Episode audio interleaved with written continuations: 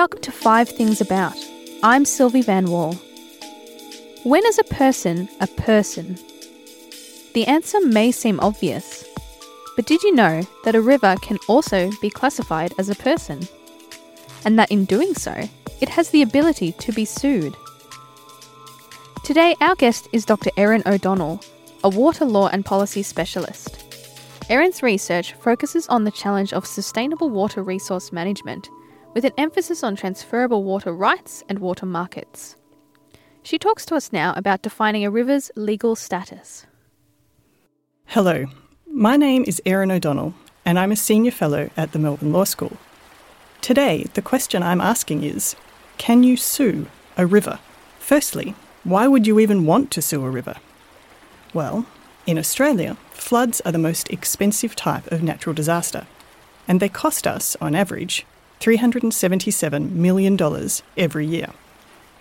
In 2010 11, the widespread flooding in southeast Queensland caused over 2.5 billion in property damages, and 35 people lost their lives. So, wouldn't it be handy if we could sue the rivers for the damage they do to us? But how could this even be possible?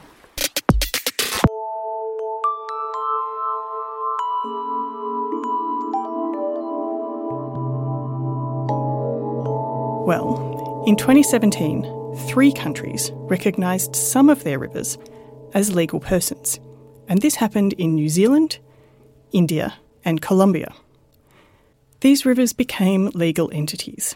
Now, that's a tricky concept, but it's a bit similar to being a corporation. And what it means is that the rivers can enter and enforce contracts, they can hold property, and they can sue and be sued in a court of law. This is a fundamental transformation of rivers in the law, and it completely reshapes our relationship to these rivers.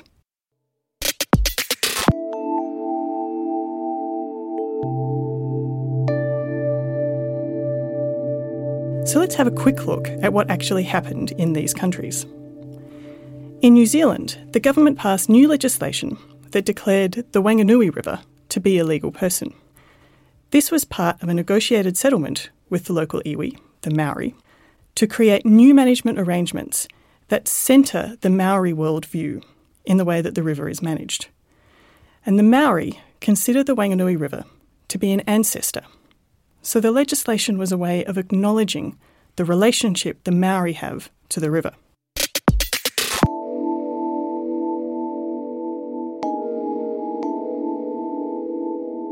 In Colombia, this relationship was also really important. The Atrato River was granted rights as a way of recognising the human rights of the local communities who live along the river. And giving the river rights was a way of protecting those communities. In India, which is the most controversial of the examples, a state high court ruled that the Ganges and Yamuna rivers are living legal persons because they thought that the rivers needed this personhood to protect them against environmental degradation. But this raised a couple of really big questions. Firstly, what does it mean for the rivers to be living persons as well as legal persons? When we think about a living person, this is a human being. A legal person, as I said, is more like a corporation. So you can't really think about killing a corporation.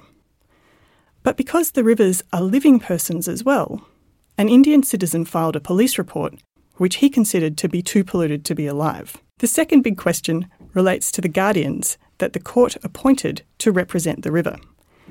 If the river is a living person, are these guardians responsible for the actions of the river? And could they be sued for any damage the river causes?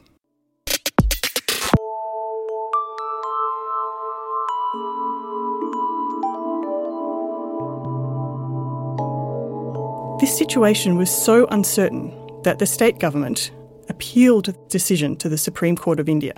Now, that court has not ruled yet, but they have stayed the effect of the original ruling, which, in non legal speak, means that the rivers are now stuck in limbo and may or may not be legally people in the future.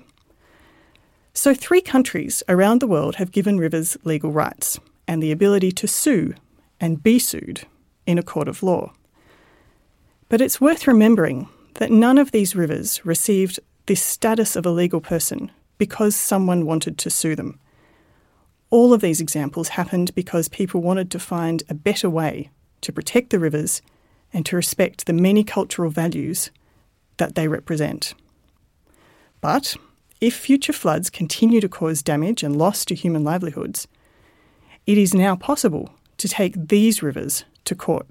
So we could start holding the rivers accountable for the damage they do to us.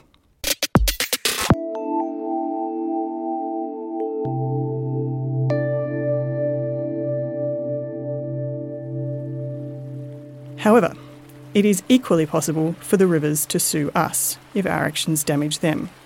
And all of these rivers are already heavily impacted by human activities, like diverting water for hydropower and pollution from towns and mining. So I think the moral of this story is to be careful about what you wish for. If you sue a river, it may well countersue, and the damages could be immense. Thanks to Dr. Erin O'Donnell. This podcast was produced by Buffy Gorrilla and Dr. Andi Horvath, with editing by Buffy Gorrilla and Silvi Vann-Wall. It was recorded in the Hallwood studio by Gavin Nebauer. Five Things About is created by Dr. Andi Horvath and is a production of the University of Melbourne, Australia. This episode was recorded on the 17th of December 2017. I'm Silvi Vann-Wall. Thanks for listening.